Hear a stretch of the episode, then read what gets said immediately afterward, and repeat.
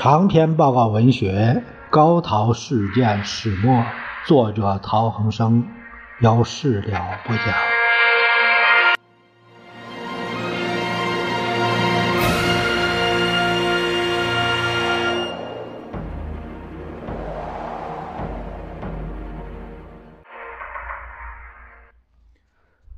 我们看看这个。陶恒生先生就是本书的作者，他有一个后记，呃，后记分有几个小节，我们先看看他第一小节啊，第一节，著者后记第一节。呃，他说啊，我决定写一篇文章，回忆一九三九年到一九四零年，我们姐弟五人随母亲从香港去上海，四十天后又分批回到香港的往事，已经为时很久。我的动机非常单纯。我只是想把当年逃出上海的经过记录下来，以纪念先父母和在大陆顽固的秦勋杰。是他勇敢镇定地带我们出来的，这个心愿直到六十年后的今天才得实现。父亲脱离上海到香港不久。母亲又带了晋生、范生两个幼弟去了香港，留下秦勋姐、泰来哥和我三个人在上海。那时姐姐十八岁，哥哥十六岁，我九岁。我们在上海的处境很不好，行动、谈话都受到监视。父亲的学生曾资生从香港回来，跟我们联系。配合万莫林先生的指示，协助我们三人偷上轮船离开上海。曾自生一路陪我们到香港，父亲另外一个学生连世生在九龙码头相接。我深刻记得连世生见到我们安全到港时的喜悦之情，他差不多是手舞足蹈的上前来拉我们的。我想起上年十二月十一日我们离开香港时，他是哭着送我们上船的。短短一个多月，真是恍若隔世。我们欢天喜地回到家中，姐姐一进大门，一面往里跑，一面喊着“妈，妈”，母女相拥而泣。三十多年后，一九七一年，连世生夫妇来马来西亚怡保看我们。他原任新加坡《南洋商报》主笔和总编辑多年。退休后，李光耀总理任命他为政府公务员考核委员会委员。但是我在马来西亚怡宝大石水泥公司当厂长，他通过南洋商报怡宝办事处跟我联络上。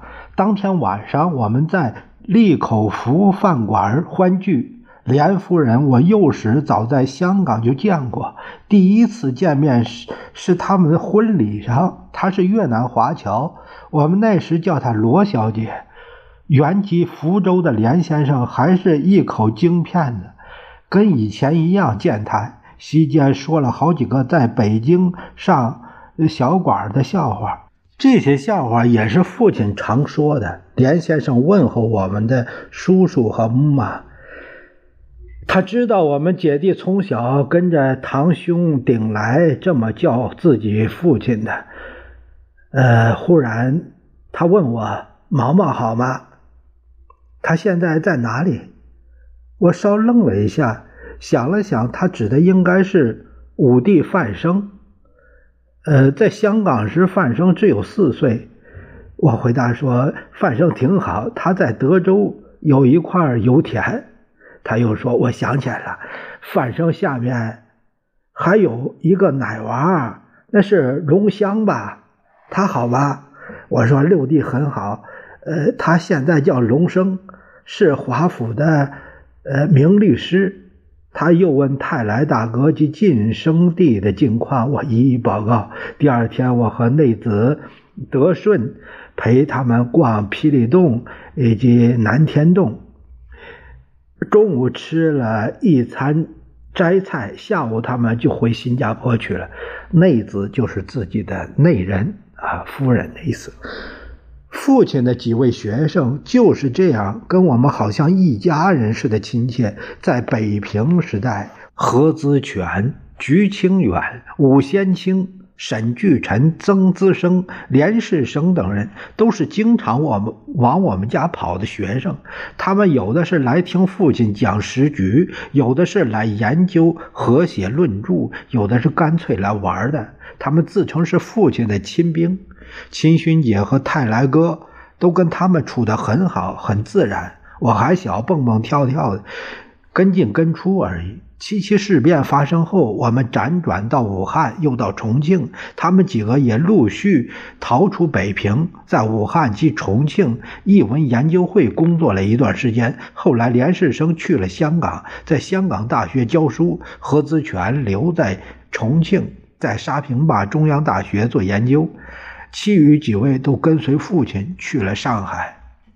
姐姐比她的弟弟们外向，喜欢唱歌。看电影、郊游或者大跳大叫。然而，在上海的那一个多月，她显得沉默寡言。为了避免起人疑窦，他仍然打起精神，进进出出，报考学校啦，上街买东西啦，看亲戚啦，显得很忙。我们出去看了几场电影，包括《乱世佳人》《绿野仙踪》等。他最爱看珍妮·麦唐纳与纳尔逊·艾迪合唱的歌唱片。我们这些年在美国，一见到这种电影的录带，一定买下来观赏。假想他也在旁边兴致勃勃地边唱边欣赏。可惜他已经老早不在人世了。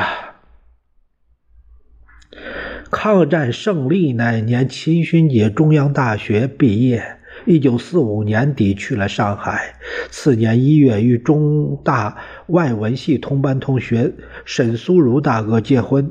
秦勋姐婚后在行政院善后救济总署工作，苏哥在新闻报当记者。一九四六年四六年夏，我们随父母复员南京，住在新街口田记营。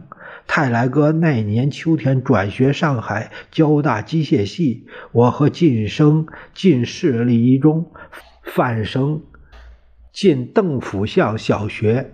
一九四七年初，苏哥报馆调他常驻南京采访政治新闻，他们搬来南京，跟我们住得很近。九月，他们第一个孩子宁宁出生，这一年半。是我们全家生活最温馨平静的一段时间。可惜好景不长，一九四八年底，共产党军队渡江南下，母亲带我们去了香港。姐姐原是跟我们一同到香港的，可是只住了三个月，由于种种原因，姐姐姐夫带着宁宁又回上海去了。